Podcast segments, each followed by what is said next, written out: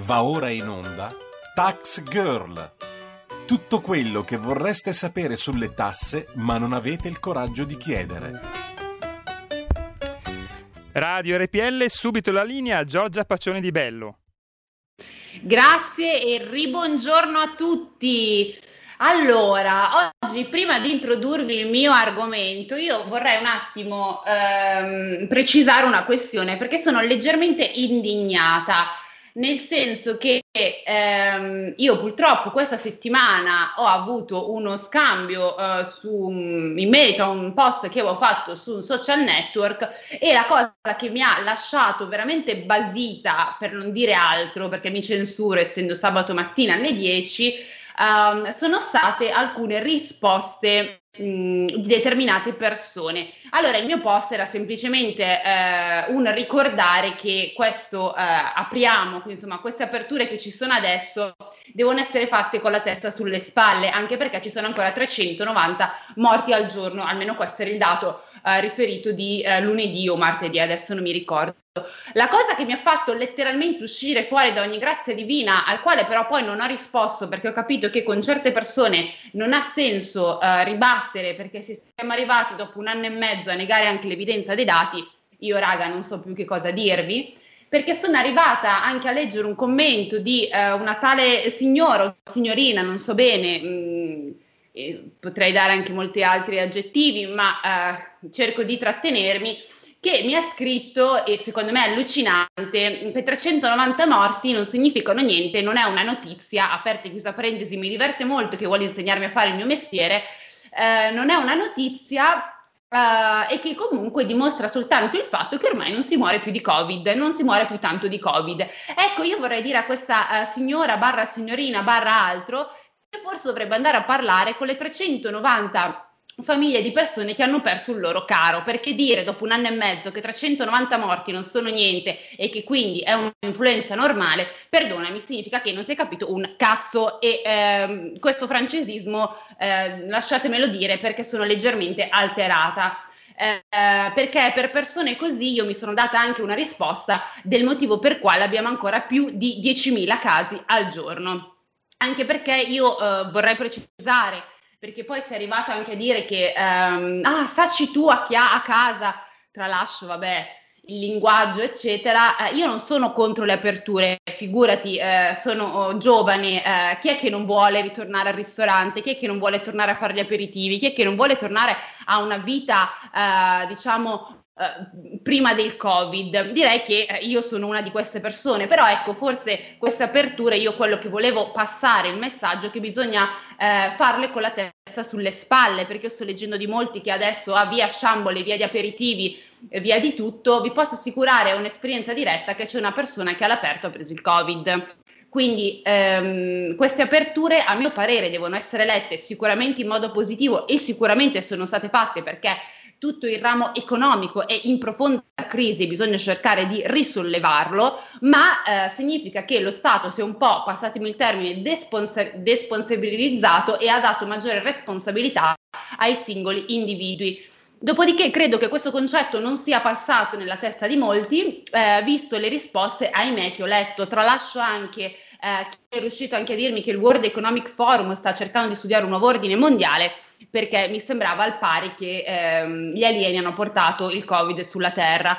Detto ciò, eh, perdonatemi questo mio piccolo sfogo, come eh, anticipato con Antonino, in questa puntata parleremo nella prima parte, poi anche con eh, il mio ospite del DEF, eh, il documento appunto um, che eh, insomma presenterà anche queste delle eh, misure economiche di importanza abbastanza vitale e soprattutto queste settimane sono iniziate alcune audizioni, per esempio c'è stato Confindustria, ci sono stati i commercialisti, il nostro ospite appunto sarà proprio un, eh, un commercialista e ci spiegherà insomma quali sono le loro proposte. Nella seconda parte dove aprirò anche a voi Uh, diciamo le chiamate, in realtà vorrei anche iniziarvi ad accennare mh, il nostro piano per come sfruttare i fondi del cosiddetto Recovery Fund. Uh, è un piano molto corposo, io l'ho letto, uh, devo dire che ci sono alcune parti molto positive, secondo me in, in, in toto si può dire che il documento è strutturato molto bene, eh, molto ben argomentato, ci sono appunto alcune parti che, come ho detto, eh, sono state studiate molto bene, anche ben approfondite, altre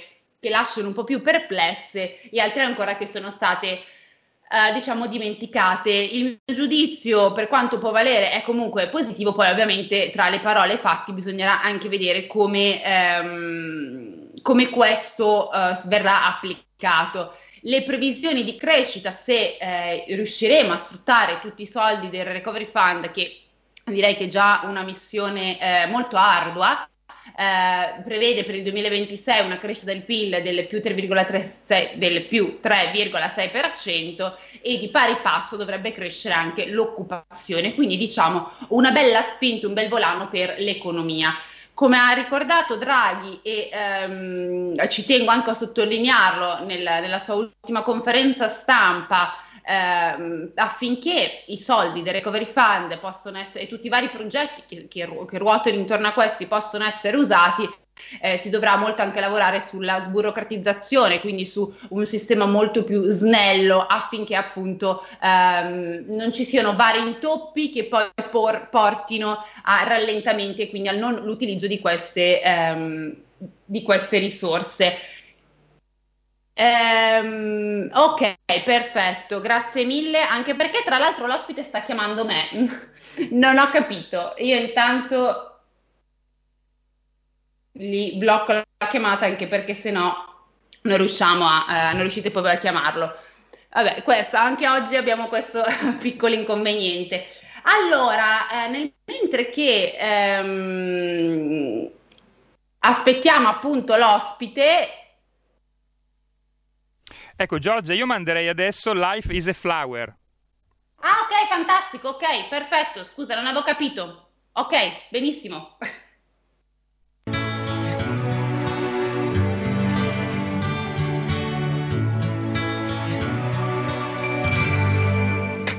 We live in a free world. I whistle down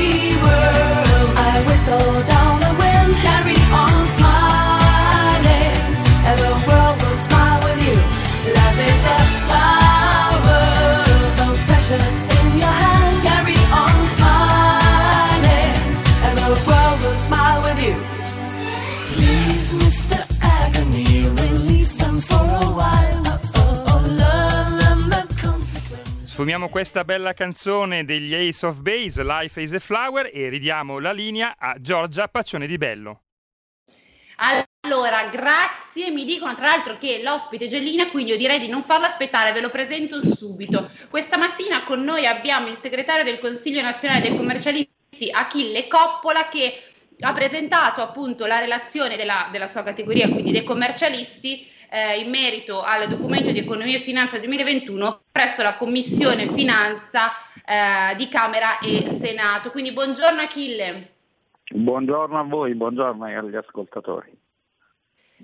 Eh, senta, io partirei subito in quarta, nel senso che io ho letto la, la vostra audizione dei commercialisti, anche questo appunto un documento eh, abbastanza corposo e eh, insomma con molti spunti anche interessanti, però lei in audizione mh, appunto detto come, e cito testualmente, le risorse disponibili grazie al nuovo scostamento di bilancio di 40 miliardi devono essere adeguatamente mirate avendo il coraggio politico di fare scelte qualitative e non soltanto quantitative. Io quindi le chiedo che cosa recrimina il governo fino ad ora? Ma sostanzialmente più che recriminare e prospettare la necessaria evoluzione degli strumenti della pandemia, perché in genere noi dobbiamo um, considerare in questo momento che abbiamo due strumenti, uno strumento di breve periodo che è quello del sostegno nell'ambito della crisi pandemica, che quindi è uno strumento di breve periodo, tutti questi scostamenti che sono serviti, pensate 180 miliardi fino a questo momento, per sostenere l'economia nel momento della grande emergenza. Poi invece abbiamo gli strumenti di medio e lungo periodo che sono quelli del recovery plan. È chiaro che anche gli strumenti di breve periodo come questi del scostamento piano piano si sono affinati e abbiamo cominciato a capire che non dare tutto a tutti, o per meglio dire non tutto, dare un po' a tutti non serve soprattutto abbiamo cominciato a capire e toccare con mano sempre di più che ci sono categorie molto più colpite di altri nell'ambito delle piccole imprese e nell'ambito delle imprese. In particolare ci sono filiere che sono state distrutte, che sono state fortemente incise dalla pandemia. Pensiamo a tutta la filiera dei trasporti delle persone, pensiamo alla filiera del turismo, pensiamo alla filiera della cultura e dello spettacolo. Quindi bisogna mirare e sostenere di più anche se dei tentativi pure sono stati fatti, ma molto di più di prima, queste filiere, non pensando solo poi ai fatturati. Certo, eh, allora però questo mi porta direttamente alla seconda domanda, nel senso che mh, Draghi nella conferenza, eh, in una conferenza passata, ha proprio parlato del, ehm, del, criterio di allocazione, quindi del modo in cui eh, sono state distribuite le risorse che hanno seguito un po' anche nel suo ultimo decreto sostegni metodo Conte, quindi secondo il criterio del calo del fatturato. Eh, ha detto che eh, vorrebbe comunque cercare di cambiare, introducendo anche un criterio che, non cambiare, scusi, eh, vorrebbe introdurre anche un criterio che riguarda l'imponibile fiscale in modo da far emergere eh, ancora di più queste realtà maggiormente colpite rispetto a quelle che tutto sommato se la sono cavata. Però voi sul criterio di allocazioni in audizione avete detto che siete favorevoli al, um, al criterio del calo del fatturato, quindi mi chiedevo, eh, secondo lei l'aggiunta di questa novità, no. se poi ci sarà o meno, insomma lo vedremo, di, di questo no, secondo criterio che riguarda l'imponibile fiscale, eh, è visto in modo positivo o negativo e soprattutto Draghi ha anche detto che se si dovesse aggiungere questo nuovo criterio ehm, i ristori eh, o i sostegni non arriveranno così velocemente eh, come diciamo adesso. Certo, allora eh, noi riteniamo il calo del fatturato condizione necessaria ma non sufficiente, volendo citare eh, emblemi o riferimenti matematici e non basta perché poi il calo di un fatturato di un'azienda che ha grandi margini è sicuramente diverso dal calo del fatturato di un'azienda che invece non ha redditività e quindi è molto più colpita. Quindi bisogna anche guardare il reddito. È chiaro che per aspettare il reddito occorre aspettare le dichiarazioni dei redditi e quindi occorre più tempo, ma si, ci si può riferire anche a quelle degli anni precedenti e, e quindi oggi diciamo, il fisco dispone di grandissime banche dati e quindi può intervenire con tempestività anche uh, avendo come riferimento il parametro reddituale. Quindi uh, calo del fatturato, ma occhio ai redditi, occhio ai costi fissi, perché l'alternativa è invece sostenere le imprese direttamente sul fronte dei costi fissi, è un modo indiretto di riferirsi alla redditività. Mm. Quindi lei mi sta dicendo che anche nel caso in cui eh, si aggiungesse, mi, se, mi corregga se sbaglia, quello che ho capito io, anche il criterio dell'imponibile fiscale, non è detto che i ristori eh, potrebbero arrivare più tardi rispetto ad adesso, no. cioè si potrebbe anche lavorare ci con gli anni passati e quindi farli arrivare subito. Certo, ci si può lavorare assolutamente. Beh, perfetto, direi che questo è importante perché eh, durante la conferenza Draghi ha appunto specificato questa cosa, aggiungendo appunto che non si può avere tutto, mi ricordo che lo disse e quindi fo- che ha voluto far passare un po' il messaggio del, vabbè, se volete anche quest'altro criterio, però non, non chiedete poi che i ristori eh, insomma arrivino in tempi brevi. Quindi invece questa cosa che sta dicendo lei direi che è anche eh, molto importante per chi all'ascolto e, ehm, e percepisce o comunque spera insomma, di percepire questi ristori. Io le vorrei riportare invece una riflessione della puntata precedente, perché io nella puntata precedente ho avuto come ospite Massimo Caputi, che era il presidente Federterme di Confindustria, e lui eh, fondamentalmente ha detto come eh, i ristori che sono stati dati e che si, si continueranno a dare in realtà servono ben poco. Secondo lui quello che mh, il governo manca e non sta ancora facendo è uno sguardo verso il futuro, quindi cercare di iniziare in qualche modo a riprogettare l'economia. Le volevo chiedere se secondo lei, quindi ovviamente anche i commercialisti, i ristori devono continuare a svolgere un ruolo predominante in questa fase oppure se il governo dovrebbe iniziare a impegnarsi più verso altri strumenti. Allora, secondo me ehm, il governo, ripeto, c'è una visione di medio breve e lungo periodo.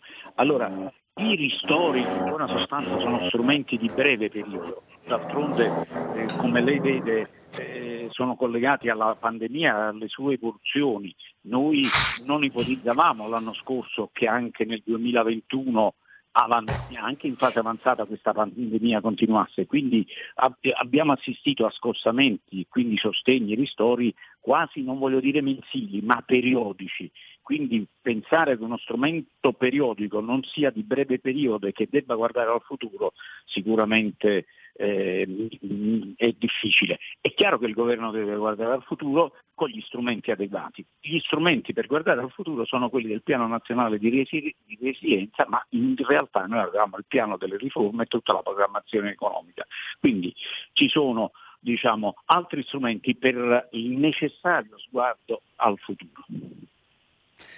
Sì, assolutamente sì, infatti poi dopo nella seconda parte mh, ci terrei anche a precisare, come ho detto all'inizio, eh, questo sguardo verso appunto eh, il, um, il, PNRR, che ogni volta a dirlo ci si impappina, che riguarda appunto ehm, lo sguardo verso il futuro e nei prossimi anni che mh, Draghi sta lavorando con i fondi dell'Unione Europea. Eh, passiamo però a una proposta che voi in realtà avete inserito. Mm, voi infatti avete, avete eh, proposto di prevedere un vero e proprio super bonus a favore della capitalizzazione delle piccole e medie imprese, con, partilo, con particolare riguardo a quelle che hanno aumentato il proprio indebitamento con prestiti garantiti dello Stato. Le volevo chiedere se ci può spiegare meglio questa vostra iniziativa e perché l'avete secondo voi importante. Sì, è importante perché una delle caratteristiche della, uh, del tessuto imprenditoriale europeo, ma soprattutto italiano, è quello della fragilità delle imprese. Imprese fragili perché piccole, piccole piccolissime. Allora per aumentare le dimensioni le nostre imprese hanno bisogno di capitali. Abbiamo imprenditori capacissimi, eh, grandi lavoratori che però eh, non possono affrontare i mercati con le loro dimensioni. Allora eh, la capitalizzazione, quindi l'immissione di denaro fresco, eh, tra l'altro noi proprio in audizione segnalavamo che è vero che il nostro Stato è uno Stato che ha un deficit eh, enorme, un debito pubblico enorme, ma al tempo stesso siamo la nazione eh, più ricca in termini eh, non assoluti ma sicuramente percentuali rispetto a quelle europee. Quindi abbiamo risparmi privati che possono e debbono essere convogliati verso il sistema delle imprese. È chiaro che l'attuale strumento, quello dell'articolo 26 del DL rilancio, è uno strumento complicatissimo, fa gara con il bonus 110% ed è figlio sempre di quell'approccio che il fisco ha verso il contribuente, un approccio di grande diffidenza. Il nostro fisco diffida moltissimo, troppo del contribuente e delle imprese, dei professionisti ancora di più. E figlio di questo approccio è poi la complicazione delle robe. Quindi noi proponiamo di raddoppiare almeno questo uh, bonus e soprattutto di semplificarlo, perché eh, mi creda, detto da un addetto ai lavori, è una norma di, di poco appeal, tant'è che non ha avuto quei risultati sperati, e poi evoca anche sempre i soggetti che hanno perso il 33%, quindi bisogna essere, è uno strumento in questo caso collegato a, ancora alla pandemia. Ma eh, la, eh, la, pandemia ha dimostrato semplicemente la grande fragilità delle imprese. Le imprese fragili quando si trovano in momenti difficili sono più colpite. Allora il vero modo di aiutarle nel lungo periodo, guardando il futuro, oramai siamo tutti protesi un, un, a periodi migliori, è quello di favorirle e di robustirle, non di solo sostenerle quotidianamente dandole un sussidio quasi eh, come se fossero alla fame. No, esatto. Tra l'altro questa, quest'ultimo concetto che lei ha detto mi sembra anche eh, molto interessante, mm, anche perché non so se è d'accordo anche lei, proprio da detto ai lavori, che la, mm, anche l'eccesso di bonus che ha, ha comunque fatto il governo Conte eh, in tutti i suoi decreti anche, eh, è andato a complicare il nostro sistema fiscale, è andato a renderlo ancora più farraginoso, eccetera. Eh, quindi, evidente, sì, anche, lo, anche, voi noto che avete questa propensione, ma anche giustamente verso il futuro, verso un sostegno, non soltanto un cerchiamo di sostenerle per non farle chiudere, cerchiamo di darle un, una struttura e una eh, insomma, una competenza anche a livello strutturale. Io le chiedo eh, se resta ancora con noi dopo la pausa pubblicitaria perché voglio fare un'ultima domanda sull'evasione. Intanto io mando eh, la pubblicità. A dopo, tra due minuti. Da oggi la tua radio è ascoltabile anche con la televisione in digitale. Sul telecomando della televisione digitale o del tuo ricevitore digitale puoi scegliere se vedere la TV o ascoltare la radio. Risintonizza i canali radio e troverai anche RPL, canale 740. La tua radio.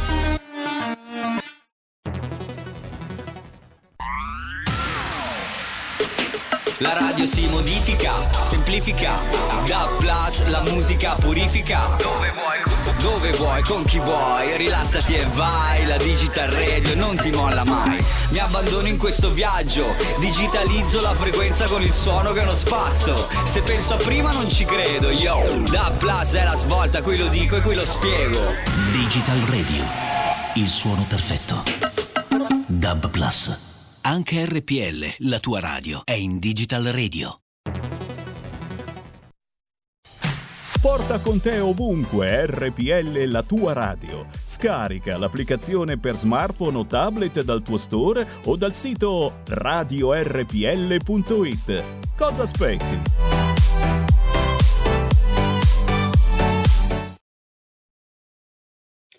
Bene, allora eccoci di nuovo qua. Stavamo parlando con il mio ospite che ricordo essere Achille, Copita, il segre- Achille Coppola, il segretario del Consiglio nazionale dei commercialisti, eh, un po' del, eh, della loro audizione che hanno fatto in merito al DEF e anche alcune proposte eh, che hanno fatto. Io però sono rimasta e gli ho chiesto di rimanere con noi per quest'ultima eh, domanda eh, perché ho visto che anche in audizione eh, ci hanno tenuto particolarmente a sottolineare questo concetto e eh, anch'io ci tengo a farglielo dire soprattutto da un addetto ai lavori perché molto spesso ormai è diventata anche un po' un luogo comune, no? l'Italia, in Italia sono tutti evasori, in Italia nessuno non paga le tasse, eccetera, eccetera. E invece ehm, Achille Coppola in audizione ha, ha parlato proprio uh, sull'evasione e ha detto che c'è un calo nella propensione all'evasione. Ma le lascerei la parola per spiegare meglio anche perché il pensare che mh, c'è ancora diciamo, questa mentalità può andare a danneggiare il paese. Allora, eh, c'è un rapporto annuale fatto da una commissione di super tecnici presieduta e governata poi dal MEF, che attesta quello che, noi, che lei ha citato, che noi abbiamo evidenziato, e che però ci ricorda che l'evasione fiscale, la cosiddetta economia non osservata in Italia, ammonta a 200 miliardi, non è poco. Noi parliamo, il rapporto parla di una riduzione alla propensione dell'evasione fiscale. L'aspetto demagogico che, segnala, che segnaliamo noi e che oggettivamente è certificato anche da quello che il MEF nel DEF eh, riferisce, è sostanzialmente correlato a questa, mh, mm, questa fattispecie che anche Corte dei Conti censura eh, questo comportamento dell'amministrazione finanziaria. Si colpiscono troppo i piccoli si colpiscono troppo i piccoli eh, imprenditori. Eh, guardate, l'evasione è particolarmente ammirata nella criminalità economica organizzata nelle grandi corporation, tant'è che per esempio viene citato nell'ambito della Corte dei Conti un'indagine fatta dall'Agenzia delle Entrate di concerto con la Procura di Milano che ha portato a un gettito di un solo miliardo. La lotta bagattellare sui piccoli importi, sulle piccole cose, è di piccolo risultato e può essere spesso svolto a tavolino con le grandi banche dati di cui dispone l'amministrazione finanziaria, perché oggi conoscono i conti correnti dei cittadini, conoscono tutto, quindi dire che non abbiamo strumenti non è vero. Uh, concentrarci soprattutto sui piccoli non è, non è, corretto, l'agenzia da questo lo ha, lo ha recepito da oramai 4-5 anni e, e, e, ha iniziato, anzi si è diretta in questa uh, approccio che appunto accennavo, ma bisogna insistere e potenziare il contrasto ai grandi evasori. Mm. Ma eh, io mm, mi sono, eh, occupandomi anche di fisco e scrivendo, eh, mi sono sempre chiesta come mai, eh, cioè vorrei proprio in realtà chiederlo a lei, come mai ci si concentra maggiormente sui piccoli e non sulla criminalità o le corporation? Perché non si hanno gli strumenti o per quale altro motivo? Perché io non, non riesco a capire. Come mai secondo lei? Eh beh, perché è molto più complicato, eh, cioè, occorre eh, una capacità organizzativa e una capacità di coordinamento del, perché le grandi corporation sono ben strutturate, sono ben organizzate a fronteggiare le verifiche, sono ben eh, attente a pianificare, a nascondere, quindi sono verifiche strutturate che richiedono una capacità di coordinamento. Eh, spesso eh, la inefficacia delle azioni o dell'azione accertatrice è data dalla mancata pianificazione, cioè noi oggi osservando le banche dati riusciamo a, vedere, a capire prima di intervenire, se parliamo di amministrazione finanziaria, si riesce a capire il soggetto pericoloso. Quando poi il soggetto ha grandi dimensioni occorre prima ben pianificare e studiare, quindi occorre investire delle risorse umane prima di agire. Spesso queste risorse, ricordiamo l'amministrazione finanziaria non ha le risorse umane adeguate per far questo e quindi è di fatto un po' come il cane che si morde la coda per non perdere gettito, spesso, troppo spesso si continua a lavorare sui piccoli eh, o per meglio dire non si lavora adeguatamente quanto meriterebbe l'attenzione, la pianificazione dell'azione accertatrice sui grandi contribuenti. Eh, sì, direi che questo è un problema fondamentale. Chissà se con la riforma fiscale si riuscirà ehm, a venirne a capo. Chi lo sa? Bisogna, eh, bisogna dare maggiori uomini alla, all'Agenzia delle Entrate, più uomini per iniziare o rafforzare questa tendenza.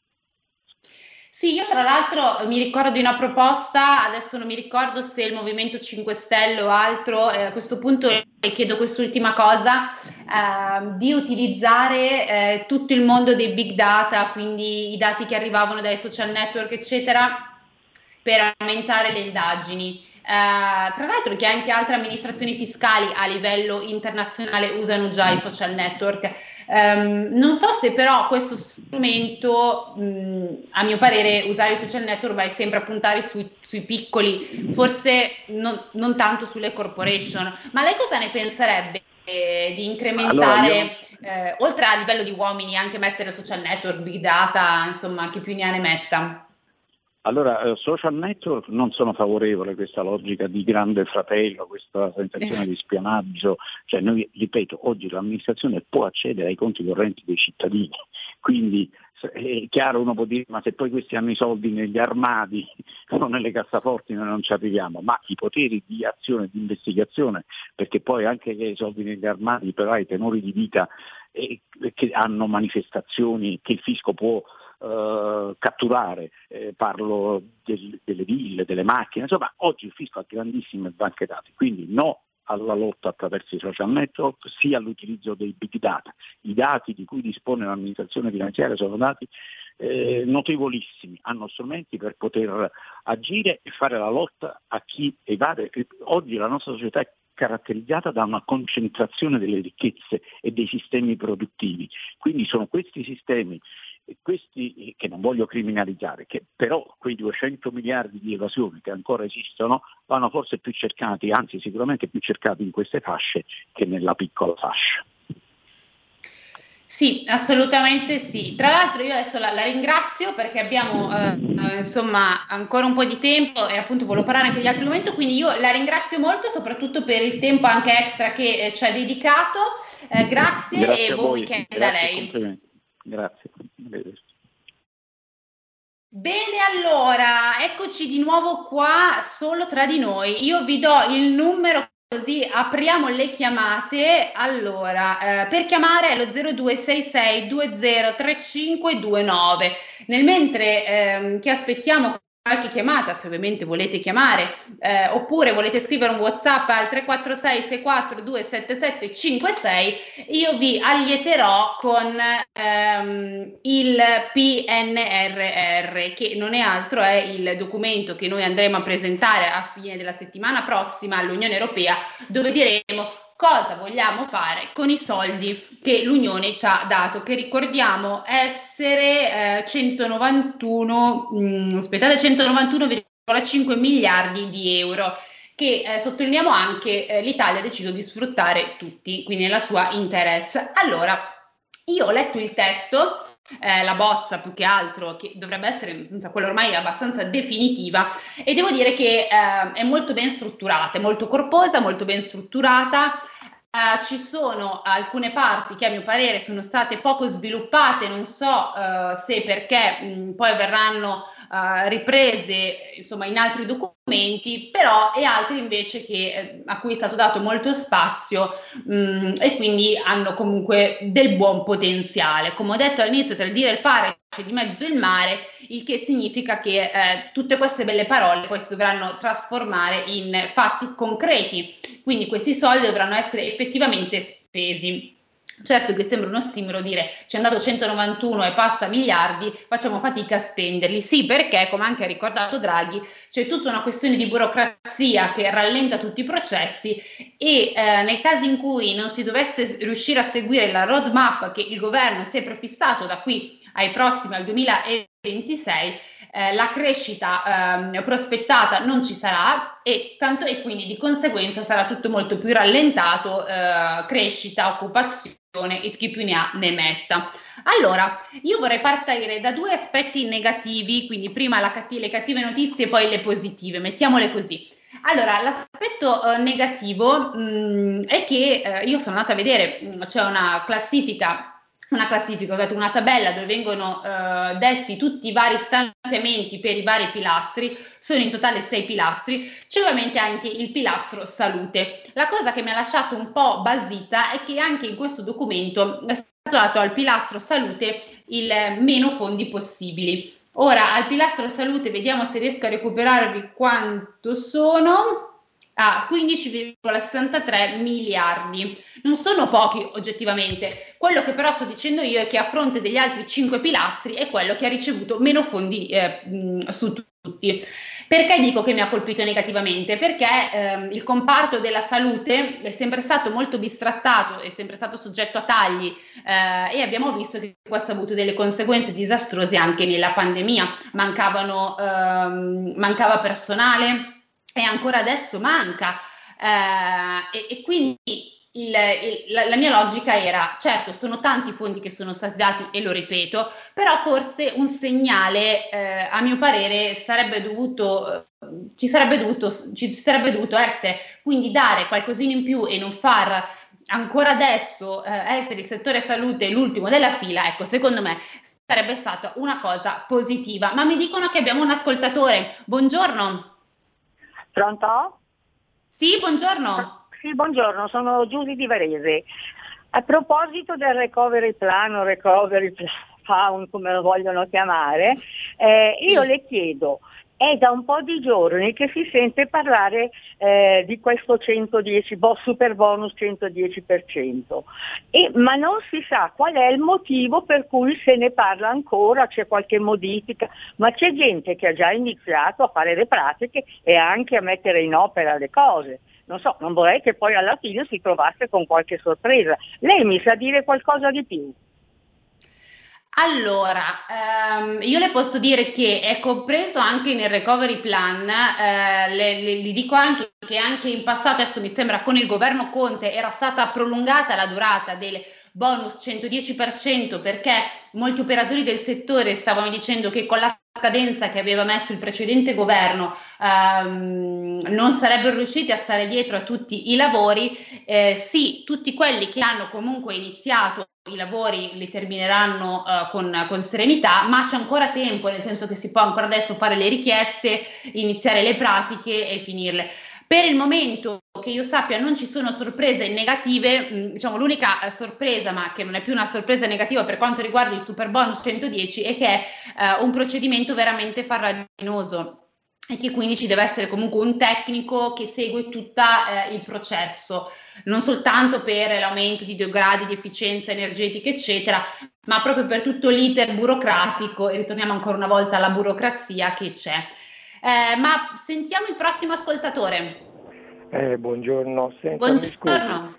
Eh, non so se la ringrazio per la trasmissione, non so se la domanda è inerente. Io sono un pensionato, telefono da Milano, Roberto, al, mm, per la quale eh, nei giorni scorsi mi sono recato in un CAF dove io ho la tessera del sindacato, volevo chiedere, e praticamente mi sono visto contestare una fattura del dentista pagata con l'assegno perché io praticamente non avevo la fotocopia dell'assegno. Questa è una domanda che volevo chiedere al commercialista, ma magari lo saprà anche lei, io non sono esperto, se praticamente può essere contestata, perché io ho sempre saputo, e come c'è scritto anche sul sito di questo eh, CAF, di questo sindacato, che basta la fattura, cioè a me mi sembra una forzatura. Io non vorrei che sia una forzatura perché questo ho sentito di 43. Vabbè, comunque volevo chiedere, questa è una battuta, se lei sapeva darmi una spiegazione. La ringrazio. Grazie. Allora, ehm, sì, in effetti qui ci sarebbe voluto il commercialista perché ehm, allora, eh, da quello che, eh, che, so io, da quando è arrivato comunque lo scontrino elettronico, è già tutto presente nel cassetto fiscale. Quindi se si accede alla propria area riservata, ehm, lì si possono scaricare tutte le varie, insomma, tutte le varie ricevute che, che si hanno e quelle fanno fede. Eh, quindi non capisco perché il suo CAF gli abbia chiesto Ehm, una fotocopia del, eh, dell'assegno. Non so se eh, gli andrebbe bene lo stesso quello che è presente nel cassetto fiscale. Non so poi tra l'altro anche eh, quando l'ha fatto, cioè se risale a quando era entrata in vigore la, lo scontrino elettronico o prima, perché prima in effetti bisogna, bisognava conservare il tutto. Uh, quindi allora, questo sia una domanda al, al, commercialista che magari gli potremmo fare se l'ascoltatore ci manda magari una mail, ehm, magari poi dopo prova a chiedere al commercialista e eh, insomma cerchiamo di aiutarlo. Mi dicono che c'è ancora una telefonata, sentiamo. Buongiorno. Buongiorno Mauro da Reggio Emilia. Buongiorno Vedi, Mauro. Il famoso PNR è un po' come il cacao meravigliao, che lo conoscono tutti, lo cercano tutti, però non esiste anche perché io ho 65 anni, ho visto la parabola dell'Italia eh, da, dal nulla perché venivo da piccolo da un quartiere popolarissimo, salire, salire, adesso da, dal 92 e dall'entrata dell'euro è stato solo un decadere. Questo discorso qua del recovery plan gestito in sei anni, nessuno calcola mai la variabile tempo. La variabile tempo è strettamente legata ai burocrati alla burocrazia. Tutti vogliono eliminare la burocrazia, ma la burocrazia non la puoi eliminare perché è il naturale prodotto del burocrate che con quella giustifica lo stipendio che ogni mese prende. Questo paese qua non ce la farà calcolato anche che nei paesi, nei comuni del sud, gli uffici tecnici non hanno un ingegnere o un geometra, ma solo degli amministrativi, ma andrà a finire tranquillamente come successe con la Cassa del Mezzogiorno, una grandissima mangiata da parte del sud e noi che rimarremo in miseria come stiamo già e precipiteremo a livello dello Zimbabwe. Ciao. Grazie. Noto dell'ottimismo tra l'altro in Mauro, questa cosa mi, mi, fa sorridere molto. Allora, Mauro, ecco, quello che ti vorrei dire, magari un po' più di ottimismo nella vita, capisco uh, il tutto, uh, ma allora ti dirò che eh, sono state stanziate molte risorse per il Sud, è vero quello che tu dici della burocrazia. Eh, una delle riforme principe del, um, appunto del recovery dei soldi con cui dei soldi che ci, ci, dato, ha dato l'Europa è proprio la pubblica amministrazione. Eh, vi posso dire che c'è molto su cui eh, stanno puntando, quindi digitalizzazione, eh, snellimento delle procedure, eccetera. Io sinceramente spero che si riesca a snellire più che altro, non eliminare la burocrazia, perché partire dal presupposto che si vuole eliminare la burocrazia è impensabile, però snellire, snellire alcuni processi che effettivamente uh, o possono essere fatti in maniera molto più veloce o soprattutto possono essere digitalizzati e quindi anche qui uh, si, si, si, si va a comunque ridurre il tempo e le risposte. Piano piano in questi anni si è cercato di fare qualcosa, c'è da dire che molto spesso mancano anche le infrastrutture a livello proprio di sistemi operativi, eh, pensiamo non so al sito di qualsiasi regione, adesso senza fare né nomi né cognomi, io vabbè vivo eh, in Lombardia quindi posso parlare del sito della regione Lombardia, eh, però anche lì eh, per alcuni servizi, prenotazione eccetera, alle volte eh, si bloccano, quindi Certo, l'investimento che si dovrà fare è molto e anche eh, cospicuo e corposo. Ecco, mh, mm, vi posso dire che la bozza c'è, settimana prossima andrà alle Camere, tra l'altro la, la, vedranno perché poi si avrà poco tempo e poi il 29 e il 30 andrà a, direttamente a Bruxelles eh, perché appunto eh, il Parlamento e quindi la Commissione europea eh, dovrà mm, insomma, valutare la bontà delle norme messe in campo da, eh, dal governo Draghi. Eh, il piano è molto ambizioso, eh, questo sicuramente, le risorse messe in campo tante, le prospettive di crescita ci sono, come ho detto all'inizio, se tutto andare, dovesse andare secondo i piani, si prevede per il 2026, che non è lontanissimo, un più, virgola, un più 3,6% della crescita del PIL che ehm, è una crescita, se pensato all'Italia il trend è veramente esorbitante. Sentiamo l'ultima chiamata perché poi sono in chiusura. Buongiorno. Sì, buongiorno, Tina da Bergamo. Eh, ciao sì. Giorgia. Io sono andata al dentista 2019, mi hanno fatto la fotocopia del mio assegno, però ce l'ho ancora in mano io, non, non gliel'ho data al ragioniere per fare 730. Certo.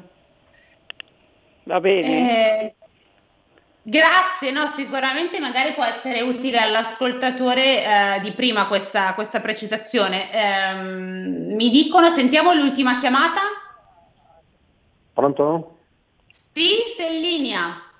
Sì, buondì, niente, volevo semplicemente rispondere al, all'ascoltatore di prima, c'è una circolare, voglio dire, ultima abbastanza recente dall'Agenzia delle Entrate che non permette più di detrarre tutte le spese mediche se non con uh, la tracciabilità, nel senso che il pagamento deve essere tracciato. Tranne uni- l'unica cosa che è ancora possibile detrarre in, col pagamento in contanti sono le spese mediche, cioè le spese mediche nel senso di farmacie, gli scontrini della farmacia tutte le altre spese mediche devono essere tracciate, per cui significa che ogni spesa medica deve essere, eh, a ogni spesa medica deve essere allegata la tracciabilità, per cui moneta elettronica piuttosto che quant'altro. Al signore di prima eh, la deducibilità di quella spesa è possibile chiaramente allegando copia dell'estratto conto da dove si vede che è stato pagato l'assegno eh, da dove risulta che appunto c'è il pagamento dall'assegno. Per cui queste sono le motivazioni. Eh, il CAF non gliela deduce per questo motivo, perché deve essere sicuro del pagamento, della tracciabilità del pagamento. Se l'ha pagato in contanti non è più detraibile. Queste sono le motivazioni. Perfetto, grazie. Grazie. Allora, l'ascoltatore di prima eh, abbiamo avuto la risposta in onda, quindi direi perfetto. Eh, quindi per avere mh, detrarre la spesa del dentista basta che lei va sul suo estratto conto e porta la, appunto, come ha detto eh, come è stato detto adesso, e porta appunto l'estratto conto dove si è verificato questa, questo pagamento online, quindi dove c'è eh, diciamo carta canta. Um, allora, beh, direi che tra l'altro siamo stati iper mega tempestivi e non abbiamo neanche lasciato questo ascoltatore, abbiamo lasciato questo ascoltatore con una risposta immediata eh, quando si dice l'efficienza. Eh, cosa vi stavo dicendo in questi ultimi due minuti? Abbiamo ultimi due minuti, quindi io vi vorrei appunto dire il primo aspetto negativo del recovery, eh, scusami, del, del PNRR è appunto questa mia riflessione lato sanità. L'altro aspetto che mi ha lasciato un po' perplesso è il mondo della riforma fiscale, perché è stato accennato eh, in modo molto mh, mm, blando, sono state dette sempre le solite cose, che quindi dovrà essere una riforma progressiva, eccetera, ma non è entrata nel merito. Si è dato molto spazio all'assegno unico, quello che poi partirà per molti da, da luglio per le famiglie con dei figli eh, e questo è stato sostenuto dal governo come una grande svolta e che insomma avrà poi un ruolo anche in futuro. In chiusura vi dico gli aspetti positivi. Gli aspetti positivi sono il primo pilastro che ha il focus sulla digitalizzazione L'innovazione, la competitività e la cultura, questo è molto ben strutturato, c'è dentro anche un po' di eh, pubblica amministrazione, cybersicurezza e tutto. Altro aspetto molto ben, mm, a mio parere, fatto e che comunque ha molti spunti interessanti è tutto il lato eh, dedicato alla mobilità sostenibile. Per il primo pilastro, quindi digitalizzazione tutte, sono stati stanziati 43,56 miliardi, sono diversi obiettivi, per invece l'ultimo pila- il pilastro, quindi quello delle infrastrutture della mobilità sostenibile, che ha il focus, mm, tra l'altro ve lo dico, su eh, come migliorare la competitività, la digitalizzazione dei sistemi della mobilità ferroviaria nazionale e regionale, quindi direi abbastanza eh, succoso, sono stati dati 25,33 miliardi. Bene, allora siamo arrivati anche questo sabato alla fine di questa puntata. Io vi do appuntamento a sabato prossimo e vi auguro un buon weekend a tutti. Ciao! Avete ascoltato Tax Girl.